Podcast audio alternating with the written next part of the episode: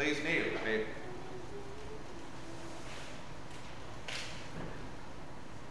Our Father, who art in heaven, hallowed be thy name. Thy kingdom come, thy will be done, on earth as it is in heaven.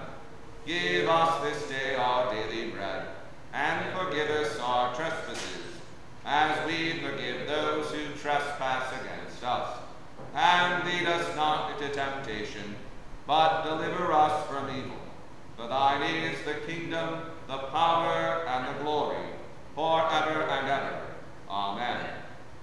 O Lord, open thou our lips, and our mouths shall shout forth thy praise. O God, make speed to save us. O Lord, make haste to help us. Glory be to the Father, and to the Son, and to the Holy Ghost, as it was in the beginning, is now, and ever shall be, world without end. Amen.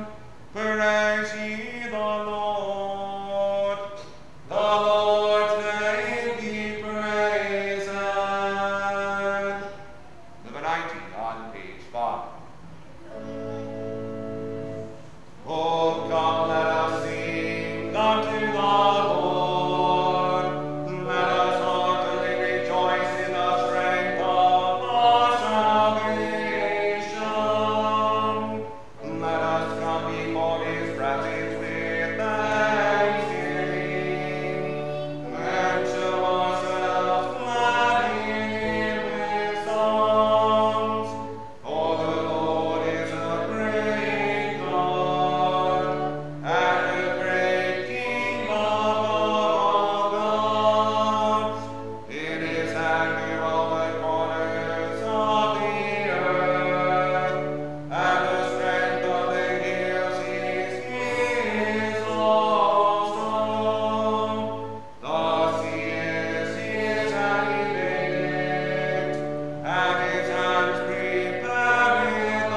he made it, and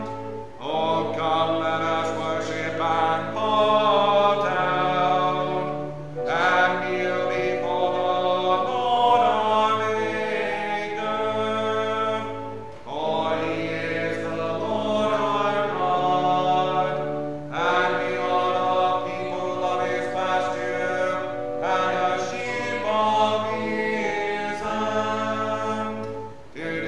you will hear his voice, harden not your hearts, as in the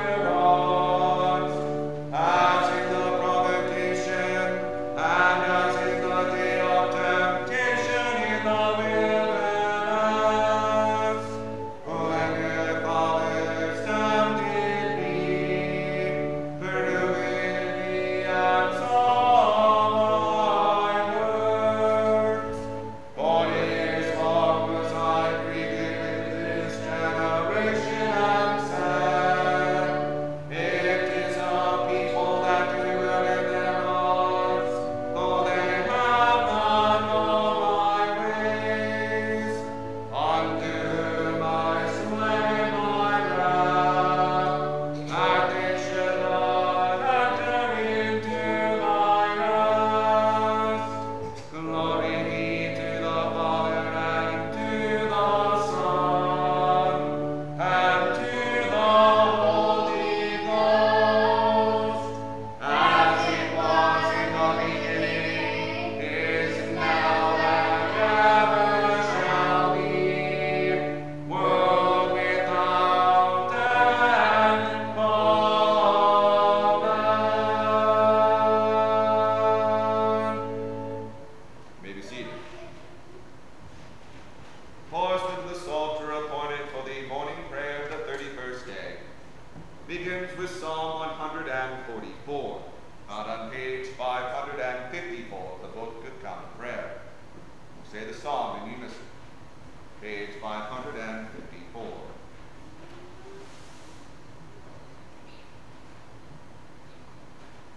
Blessed be the Lord my strength, who teacheth my hands to war and my fingers to fight, my hope and my fortress. fortress, my castle and deliverer, my defender in whom I trust, who subdueth my people that is under me. Lord, what is man that thou hast such respect unto him, or the son of man that thou so regardest him? Man is like a thing of naught. His time passeth away like a shadow. Bow thy heavens, O Lord, and come down. Touch the mountains, and they shall smoke. Cast forth thy lightning, and tear them. Shoot out thine arrows, and consume them. Send down thine hand from above. Deliver me, and take me out of the great waters, from the hand of strange children, whose mouth talketh of vanity, and their right hand is a right hand of wickedness. I will sing a new song unto thee, O God, and sing praises unto thee upon a ten-string lute. Thou hast given victory unto kings, and hast delivered David thy servant from the peril of the sword.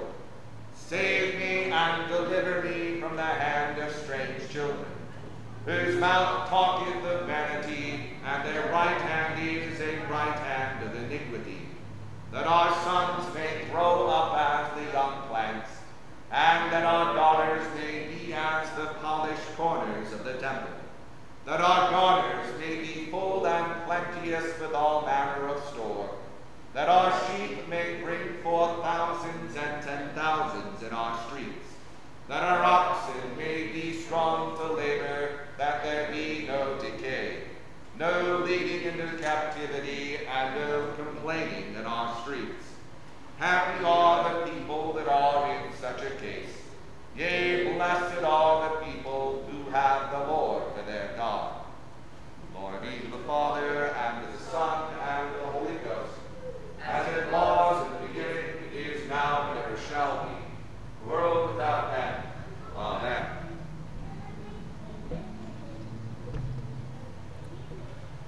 Here beginneth the twenty-first chapter of the second book of Samuel. Then there was a famine in the days of David three years, year after year.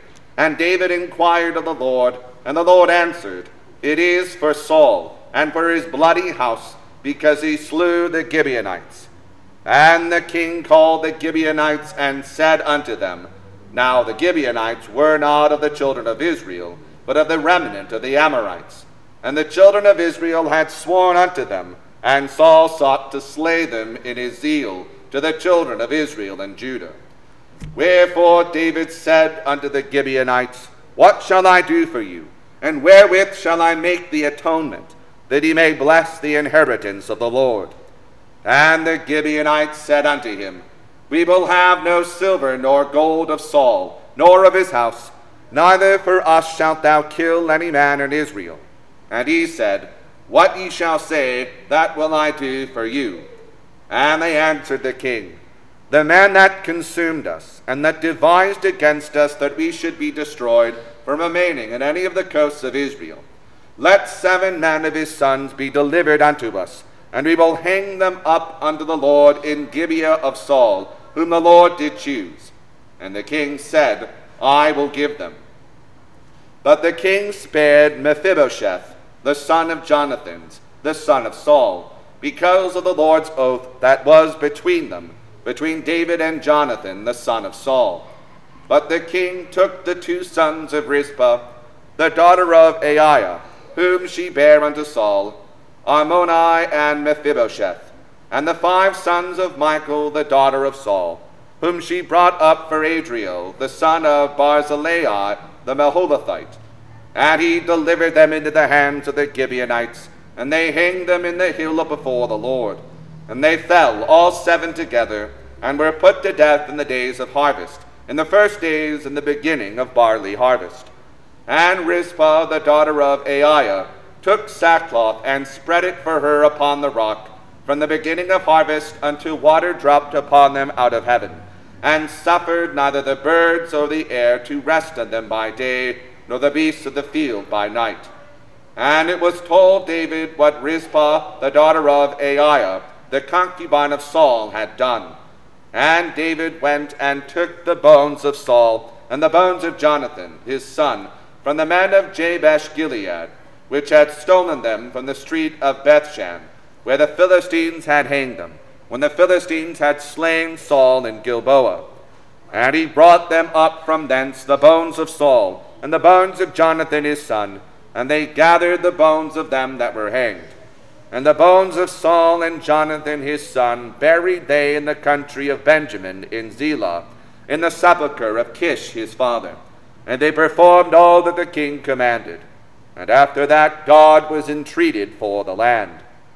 Moreover, the Philistines had yet war again with Israel, and David went down and his servants with him, and fought against the Philistines, and David waxed faint. And Ishnai-Benob, which was of the sons of the giant, the weight of whose spear weighed three hundred shekels of brass in weight, he being girded with a new sword, thought to have slain David. But Abishai, the son of Zeruiah, succored him, and smote the Philistine, and killed him. Then the men of David sware unto him, saying, Thou shalt go no more out with us to battle, that thou quench not the light of Israel. And it came to pass after this, that there was again a battle with the Philistines at Gob. Then Sibbecai the Hushathite slew Saph, which was of the sons of the giant. And there was again a battle in Gob with the Philistines, where Elhanan, the son of Jaari-Oregim, a Bethlehemite, slew the brother of Goliath the Gittite, the staff of whose spear was like a weaver's beam. And there was yet a battle in Gath, where was a man of great stature, that had on every hand six fingers, and on every foot six toes, four and twenty in number, and he also was born to the giant. And when he defied Israel, Jonathan, the son of Shimeah, the brother of David, slew him. These four were born to the giant in Gath, and fell by the hand of David, and by the hand of his servants. Here endeth the lesson. Please join me with a hand on page six.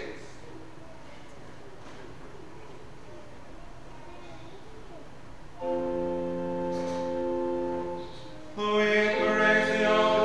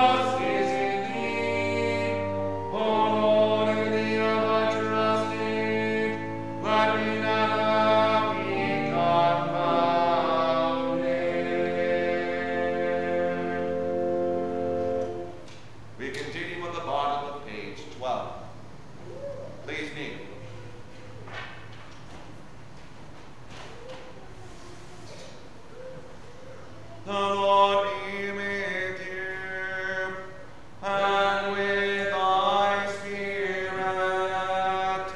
Let us pray. Lord, have mercy upon us. Christ, have mercy upon us. Lord, have mercy upon us. Our Father, who art in heaven, hallowed be thy name. Thy kingdom come, thy will be done, on earth as it is in heaven.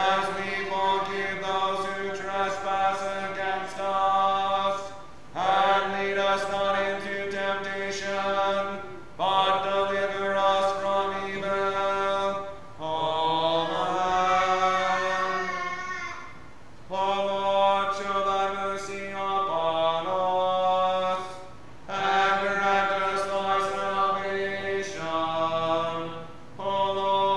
And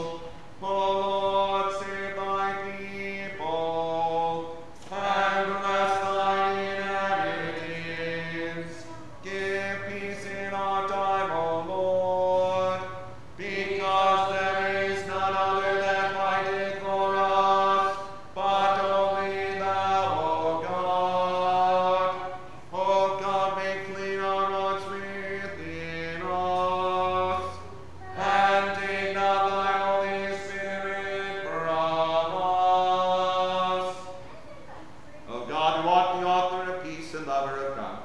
In knowledge of whom standeth our eternal life, whose service is perfect freedom. Defend us, thy humble servants, in all assaults of our enemies, that we, surely trusting in thy defense, may not fear the power of the adversaries, but the might of Jesus Christ our Lord. Amen. O Lord, our heavenly Father, almighty and everlasting God, who hast safely brought us to the beginning of this day, defend us in the same with thy mighty power, and grant that this day we fall into no sin, neither run into any kind of danger, but that all our doings may be ordered by thy governance, to do always what is righteous in thy sight.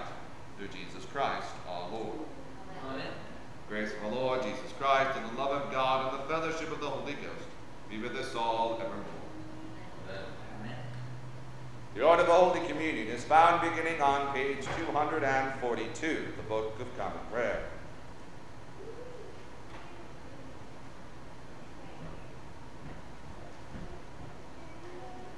Our Father, who art in heaven, hallowed be thy name. Thy kingdom come, thy will be done, on earth as it is in heaven. Give us this day our daily bread, and forgive us our trespasses, as we forgive those who trespass against us. And lead us not into temptation, but deliver us from evil. Amen. Almighty God, in whom all hearts are open, all desires known, and from whom no secrets are hid, cleanse the thoughts of our hearts by the inspiration of thy Holy Spirit, that we may perfectly love thee and worthily magnify thy holy name, through Christ our Lord. Amen. God spake these words and said, I am the Lord thy God, thou shalt have none other gods but me.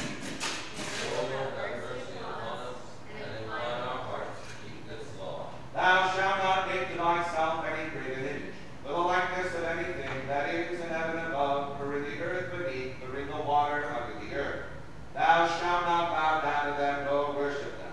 For I, the Lord thy God, am a jealous God, and visit the sins of the fathers upon the children unto the third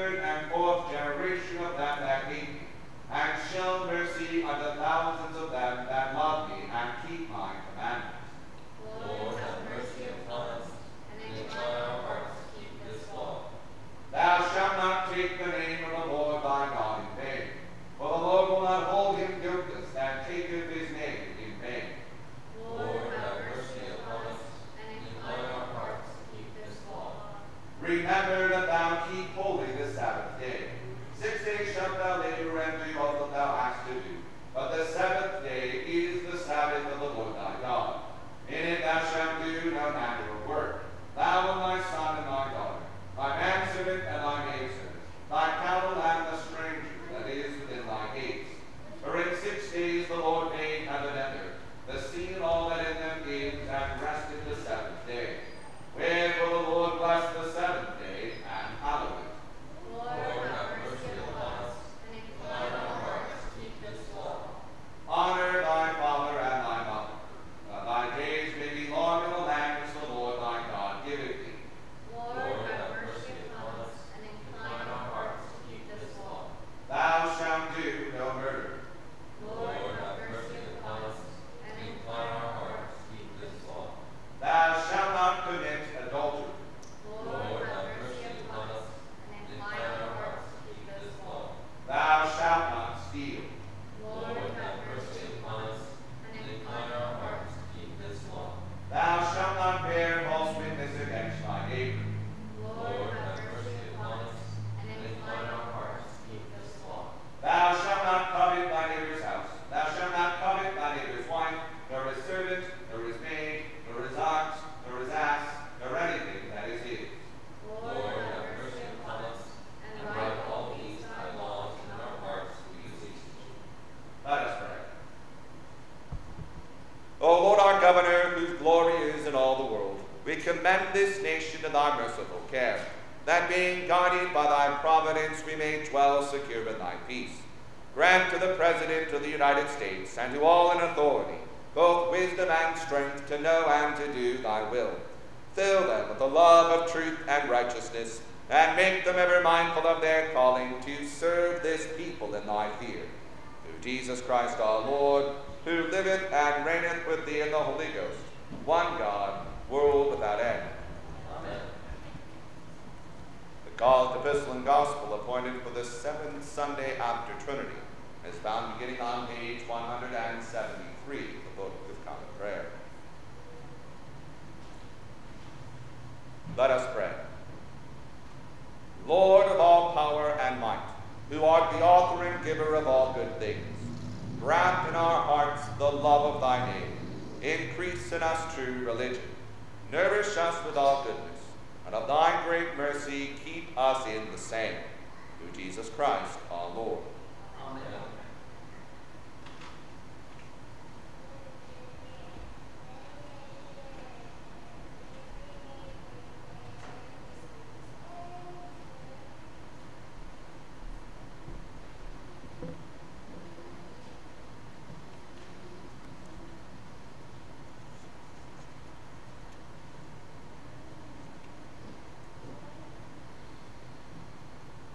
The epistle is written in the sixth chapter of Romans, beginning at the nineteenth verse.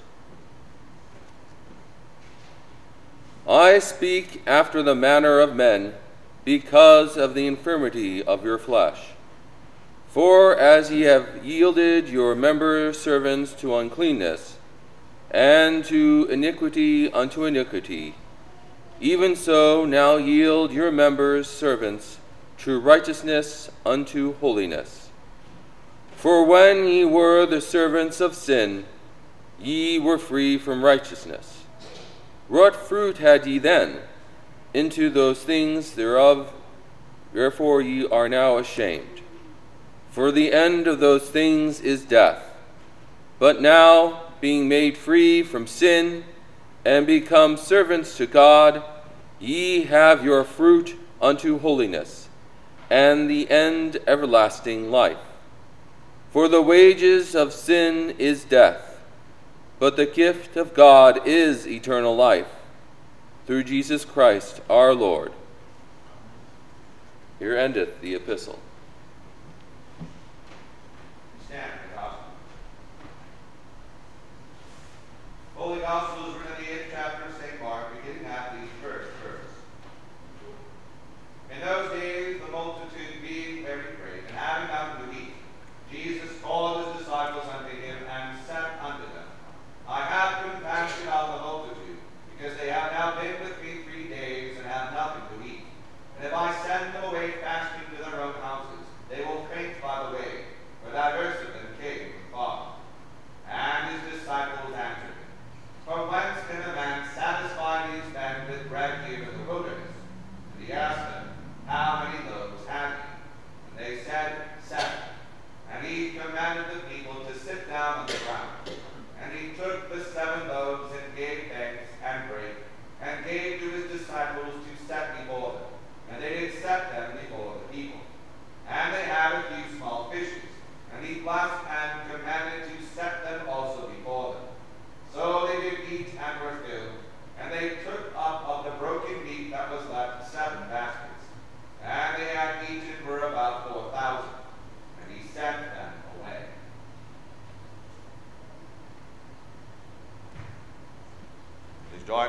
Nicene Creed on page two forty-six.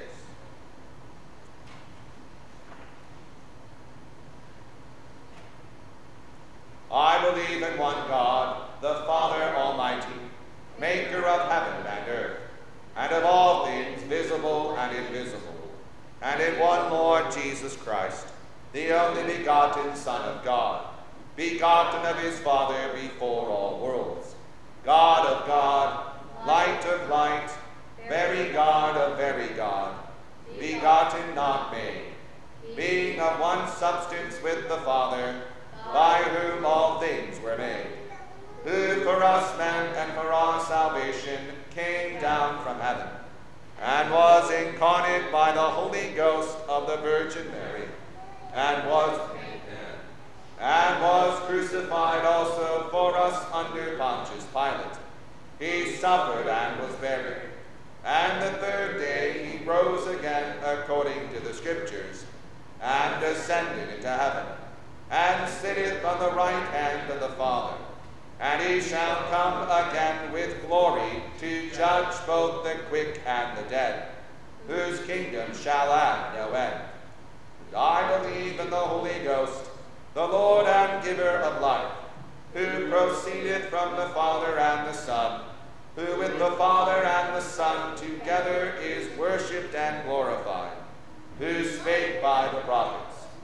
I believe one Catholic and Apostolic Church. I acknowledge one baptism for the remission of sins, and I look for the resurrection of the dead and the life of the world to come. Amen. Please join me in the metrical Psalm one forty-six, found in your bulletin insert.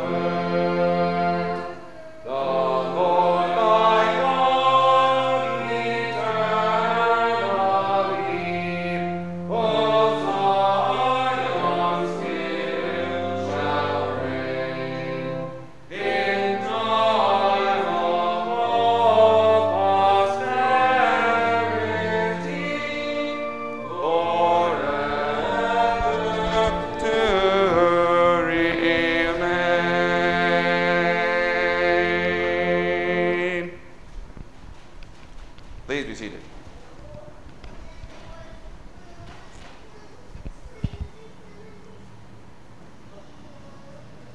The reminder that Friday is a day of fasting and ritual abstinence, as appointed by the Book of Common Prayer, for the relief of the poor, the strengthening of our resolve against sin, and for the remembrance of the Lord's passion and death.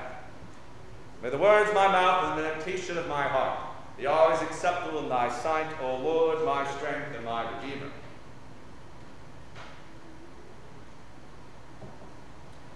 For the wages of sin is death, but the gift of God is eternal life through Jesus Christ our Lord. Romans chapter six, verse twenty-three. Saint Paul begins today's epistle with something of an apology. It is, in fact, a pretty rare thing to hear from the mouth of God's boldest champion, a man chosen to bring the truth of God's righteous love and justice to the world. But here, in the latter part of chapter six, the Apostle Paul wants us to make sure he is his audience, that his entire audience of now and forever, fully understands their new status as men and women, dead to sin and alive to God in Christ Jesus. That glorious announcement of our true freedom in Christ brings with it all the risks and uncertainties which any freedom brings. And so the apostle reaches for a way to describe total dependence, total belonging, and total allegiance, which is the only logical and loving response to a new life breathed into the hearts and souls and bodies of God's everlasting children of grace. The imperfect analogy, what he kind of apologizes for in a way, that analogy he brings forward is this. He writes, "Thanks be to God that you who were once slaves of sin have become obedient from the heart to that form of doctrine which was delivered to you, and having been set free from sin, have become slaves of righteousness." Romans chapter six, verses seventeen through eighteen. This picture of the human person tends to make us feel very uncomfortable, because it is both unflattering and distressingly uncomplicated. It is terribly unflattering to be described as a degraded slave of sin and evil, the sin and evil which ravages our world and our souls. Human hearts are deeply offended by this rather obvious observation, shooting back something like, "How dare Paul? How dare he point at my addiction to sex or power or money and call it slavery? I can quit anytime I want." But what's even worse than having a highlight reel of our greatest failures played before our eyes and hearts, leaving no doubt in our minds that what we are serving and when we sin. Paul reminds us that there are only two sides in this war. He reminds us that we are not super complex enigmas struggling impossibly to know what's right and wrong from our own unique experiences. We aren't a people submerged in a dark gray world where black can be white one day and white be black the next. That is not our situation. No. We know what it means to present our arms and legs, eyes and hearts as slaves to impurity and lawlessness. We can close our eyes and pretend it isn't true. We can even imagine that sin isn't that bad. But God won't let us get away with ignorantly serving an abusive master to whom we no longer must grovel and beg. And so, let's put some flesh in the bones of Saint Paul's outline. What does the personified evil he describes look like today? What does that master look like? Well, the Wall Street Journal had a heartbreaking profile of the Kenyan National Bomb Squad, right? They defuse bombs. Most of them are actually interesting Ainlanders. And they are tasked with carefully disarming the bombs uh, Boko Haram straps on innocent children before dropping them off in the middle of their home villages. Sometimes the terrorists wait in a nearby building for the bomb disposal team to approach before detonating this device. Sometimes the abused children have been so thoroughly brainwashed by a religion of destruction and death that they blow themselves up, taking with them the poor men just trying to save them. There is a perfect genius to the evil which drives men to grab children from playgrounds and turn them into slaves of terror and death.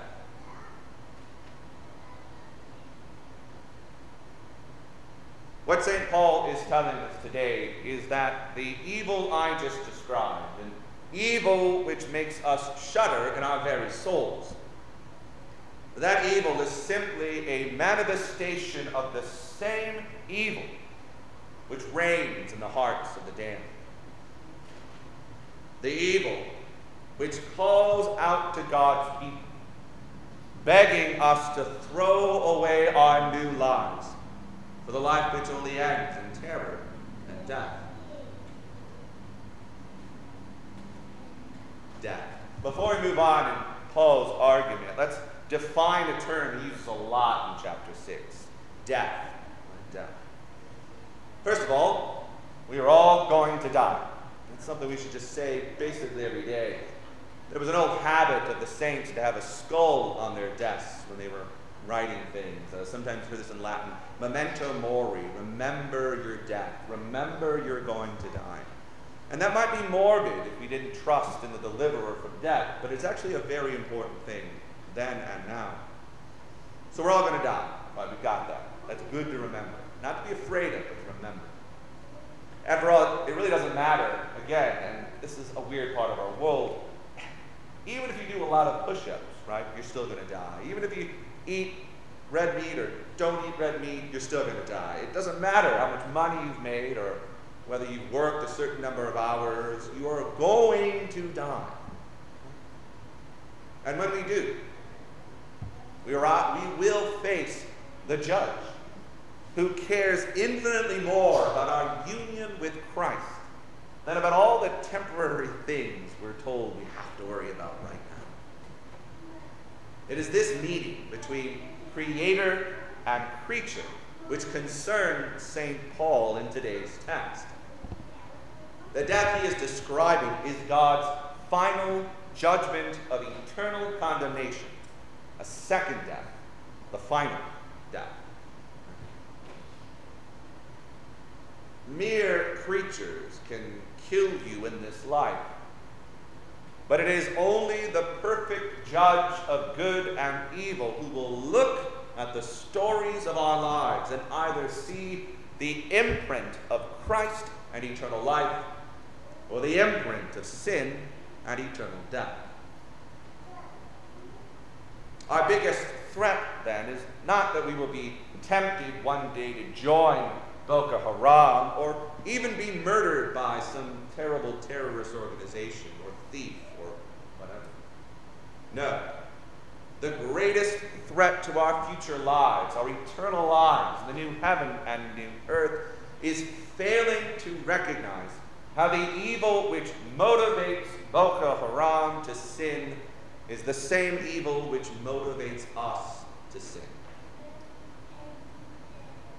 Remember, Boko Haram wake up every day and think they're the good guys. And because they think they're the good guys, they believe this special status entitles them to make their own rules, including waging unrestricted warfare against children in order to realize some truest possible human life. Authenticity, whatever that means, as people say in our world. They are slaves to a kind of perverse freedom. A freedom Saint Paul describes today as a freedom from righteousness. A freedom from righteousness. And that's a freedom whose purpose is always death. What's terrifying about that is that this same freedom from righteousness is actually what most Americans mean when they use the word freedom. Here, we can observe the true genius of our great enemy. We can see how Satan has manipulated humanity into not recognizing the horrible connections between an African death cult, which takes Kenyan children and weaponizes them against Christianity, and a Western culture, which takes American children and weaponizes them to be materialistic, all-consuming nihilists who hate Christianity. Take a moment, sit back, and recognize the true power of the enemy we face. The enemy who desperately is trying to take God's image bearers and remake them in his own image. This is a terrible master, a terrible slave master, a master who can convince Americans it is perfectly moral to have sexual slavery in our country because pornography makes a lot of money. Right? Or that it's perfectly moral to have slaves working in sweatshops to make our clothes and our phones. Or that it's perfectly fine, virtuous in fact, to murder unborn children if they get in the way of our freedom from righteousness. It is only when we truly recognize this vast empire of evil, conquered and ruled by the prince of this world, that we will start to see why Saint Paul uses an analogy like slavery to describe our dutiful lives under the lordship of Jesus Christ. He uses that term because we fallen humans don't know any other way to live. We don't know any other way to live. Every single person you know serves someone. From the most anti-patriarchal fourth-wave feminist to the alienated gamer, to the skater punk, to the Antifa stormtrooper, to the citronella-carrying Klansman, all the way down to that man who clings to his pillow for half an hour rather than come in here and taste the word of God. All serve someone. And what evil's greatest weapon is, is its ability to adapt to our lives and make evil seem normal. Think of the secretaries at Auschwitz were just filing papers, right? Clocking in every day, moving things around, answering mail. Does that make them innocent? We would of course say no, right?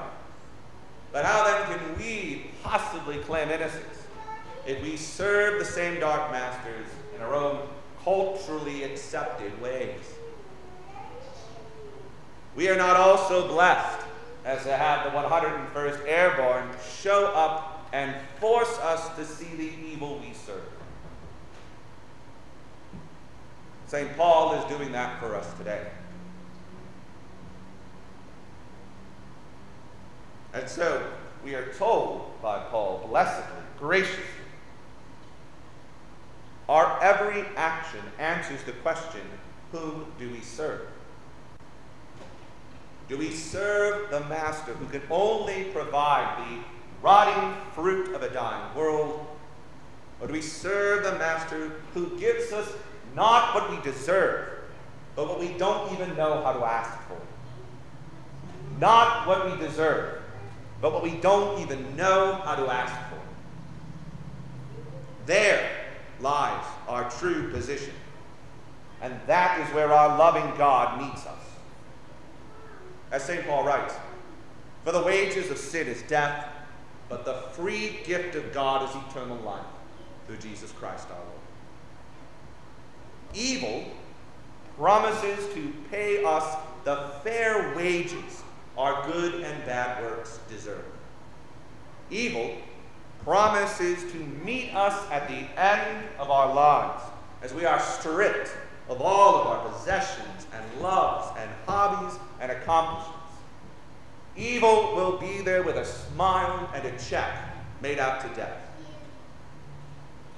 If evil is the master we choose, we will be treated fairly. We will be left with nothing but the cruel master we served but could never save. We will be left with nothing but ourselves. Nothing but ourselves. If then we are, by our maimed and bloody natures, constrained to serve some master this side of the grave, let it be the master who has revealed his righteousness not as some abstract theory, not through a list of rules, not even as a reward for a job well done.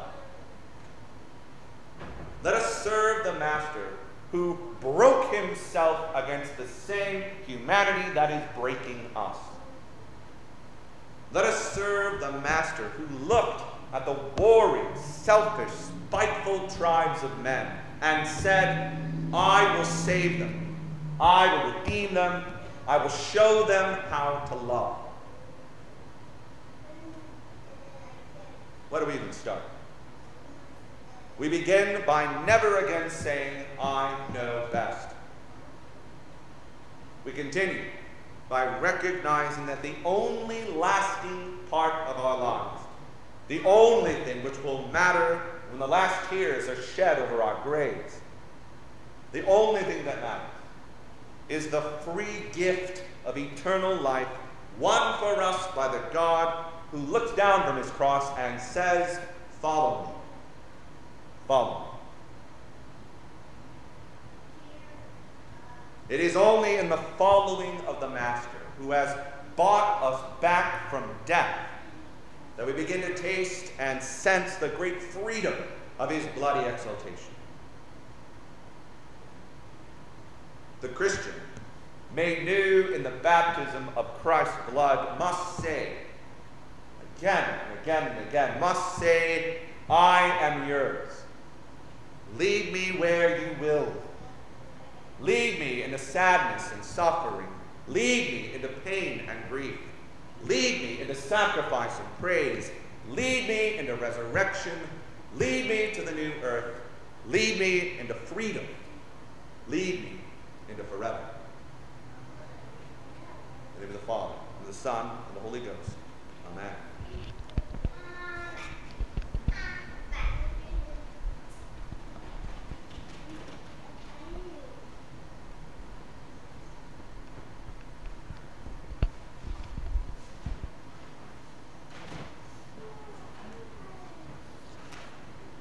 Let your light so shine before men that they may see your good works and glorify your Father which is in heaven. Whatsoever ye would that men should do unto you, even so do unto them. For this is the law and the prophets. Please join me in hymn five nineteen. Bye.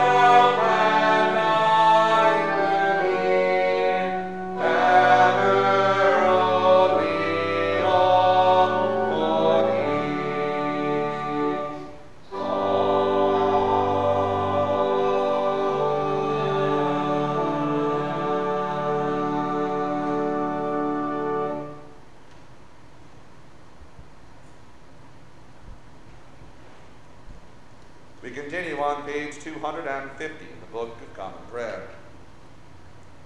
Let us pray for the whole state of Christ Church militant here on earth. Almighty and ever-living God, who by thy holy apostle hast taught us to make prayers and supplications and to give thanks for all men, we humbly beseech thee most mercifully to accept our alms and oblations, and to receive these our prayers which we offer unto thy divine majesty, beseeching thee to inspire continually the universal church with the spirit of truth, unity, and concord, and grant that all those who do confess thy holy name may agree in the truth of thy holy word, and live in unity and godly love. We beseech thee also so to direct and dispose the hearts of all Christian rulers, that they may truly and impartially administer justice to the punishment of wickedness and vice, and to the maintenance of thy true religion and virtue.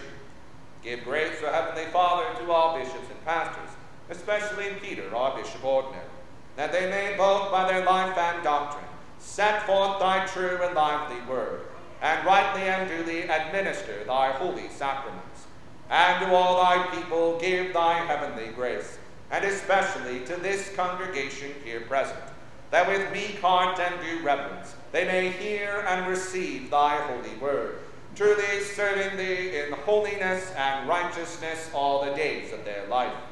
And we most humbly beseech thee of thy goodness, O Lord, to comfort and succor all those who in this transitory life are in trouble, sorrow, need, sickness, or any other adversity, especially those for whom our prayers are desired.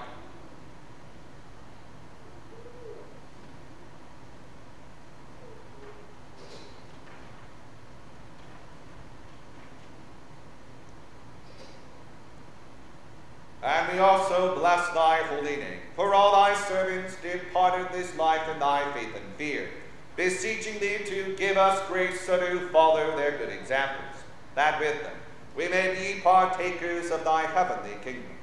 Grant this, O Father, for Jesus Christ's sake, our only mediator and advocate. Amen. The exhortation is found on page two hundred fifty-five. Dearly beloved in the Lord, he that might come to the holy communion of the body and blood of our Savior Christ must consider how Saint Paul exhorteth all persons diligently to prove and examine themselves before they presume to eat of that bread and drink of that cup. Whereas the benefit is great, if with a true penitent heart and lively faith we receive that holy sacrament, but then we spiritually eat the flesh of Christ and drink his blood, that we dwell in Christ and Christ in us, be all one with Christ and Christ with us.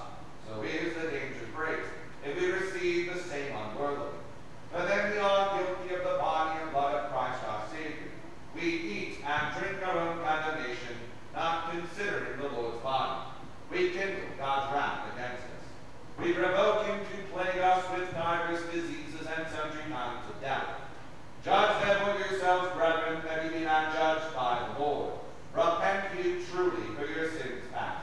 Have a lively and steadfast faith in Christ our Savior.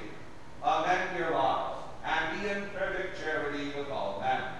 So shall ye be meet partakers of those holy mysteries.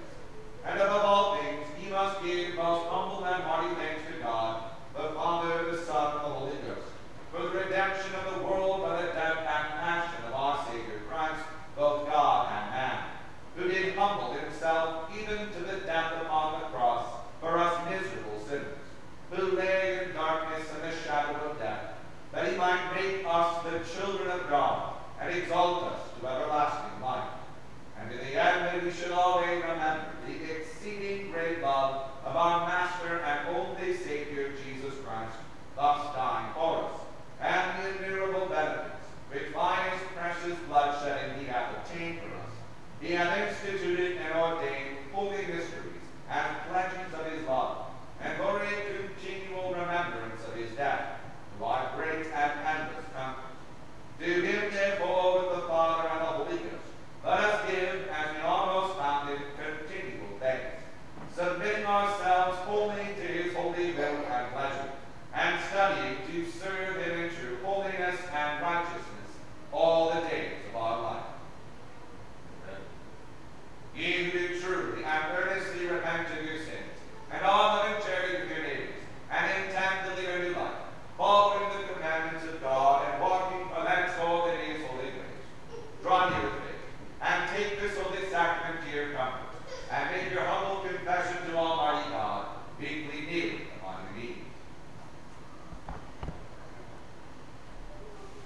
Almighty God, Father of our Lord Jesus Christ, maker of all things, judge of all men, we acknowledge and bewail our manifold sins and wickedness, which we from time to time most grievously have committed, by thought, word, and deed, against thy divine majesty, provoking most justly thy wrath and indignation against us. We do earnestly repent, and are heartily sorry for these our misdoings. The remembrance of them is grievous unto us, the burden of them is intolerable. Have mercy upon us, have mercy upon us, most merciful Father. For thy Son, our Lord Jesus Christ's sake, forgive us all that is past, and grant that we may ever hereafter serve and please thee in newness of life, to the honor and glory of thy name, through Jesus Christ our Lord. Amen.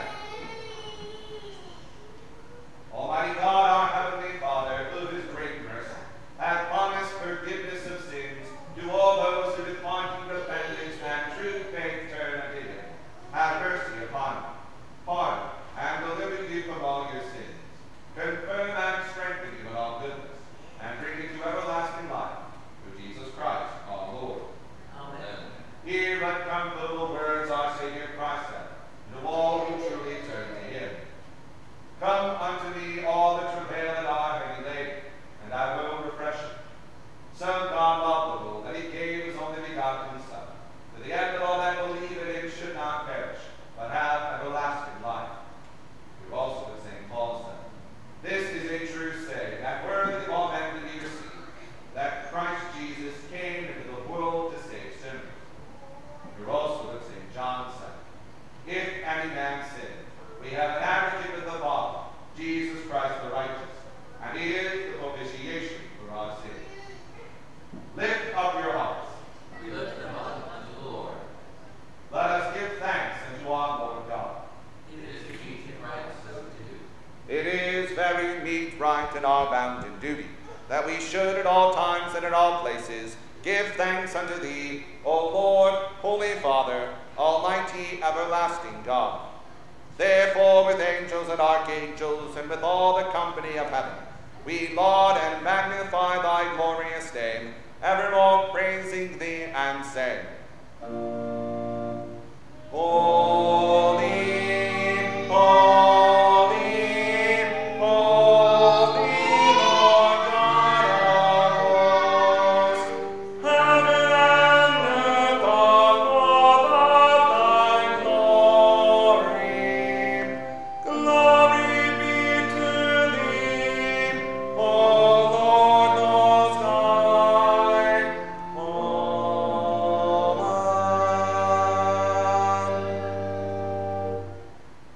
Do not presume to come to this thy table, O merciful Lord, trusting in our own righteousness, but in thy manifold and great mercies. We are not worthy so much as to gather up the crumbs under thy table, but thou art the same Lord, whose property is always to have mercy. Grant us therefore, gracious Lord, so to eat the flesh of thy dear Son, Jesus Christ, and to drink his blood, that our sinful bodies may be made clean by his body, and our souls washed through his most precious blood, and that we may evermore dwell in him, and he in us. Amen. Almighty God, our heavenly Father, who of thy tender mercy didst give thine only Son, Jesus Christ, to suffer death upon the cross for our redemption, who made them, by his one oblation of himself once offered, a full, perfect and sufficient sacrifice, oblation, and satisfaction for the sins of the whole world. And in institute, and in his holy gospel, command us to continue a perpetual memory of that his precious death, until his coming again. Hear us, O merciful Father, we most humbly beseech thee, and grant that we, receiving these thy creatures of bread and wine, according to thy Son, our Savior, Jesus Christ, holy institution, in remembrance of his death and passion, may be partakers of his most blessed body and blood. Who, the same night that he was betrayed, took bread, and When he had given thanks, he brake it.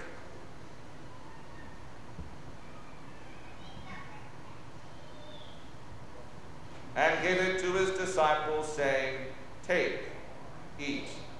This is my body, which is given for you. Do this in remembrance of me.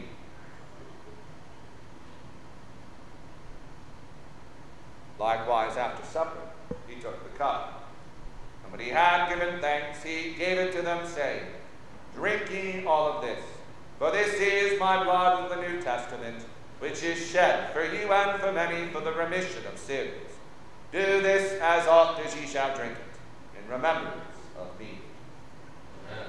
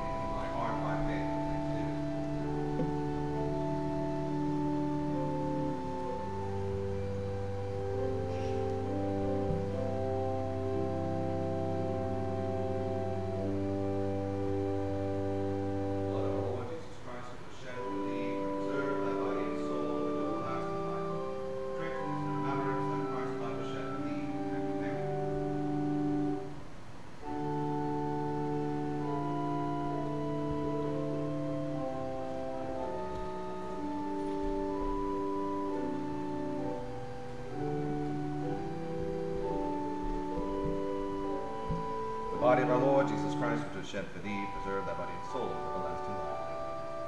Blessed God Almighty, the Father, the Son, and the Holy Ghost, be with you always. May you eat this in remembrance that Christ died for thee, and in him and thy part by faith and thanksgiving. Blessed God Almighty, the Father, the Son, and the Holy Ghost, be with you always. Amen.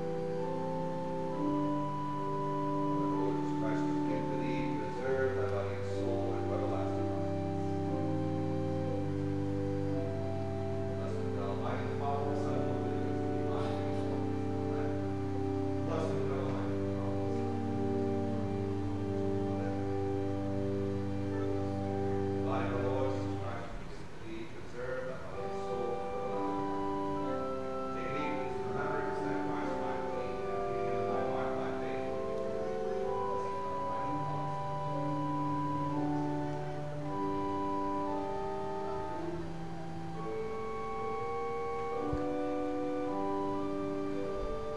everlasting life.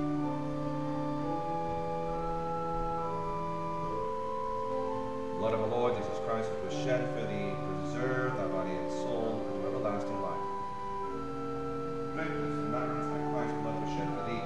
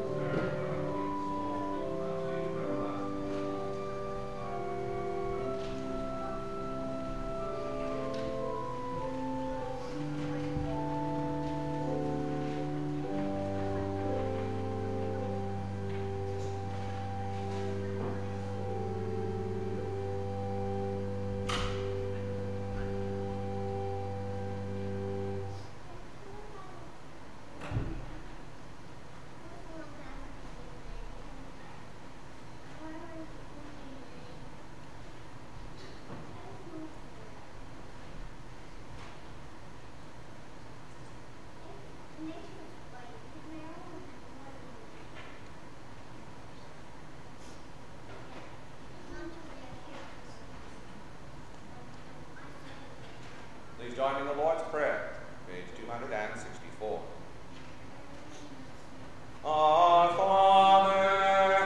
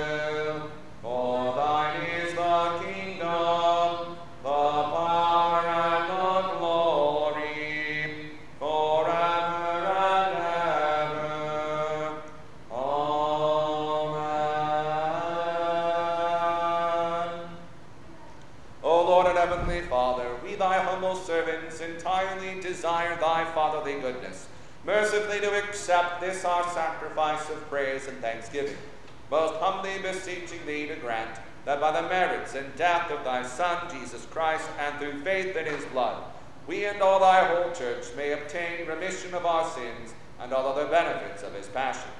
And here we offer and present unto thee, O Lord, ourselves, our souls and bodies, to be a reasonable, holy, and lively sacrifice unto thee, humbly beseeching thee, that all we who are partakers of this holy communion may be fulfilled with thy grace and heavenly benediction.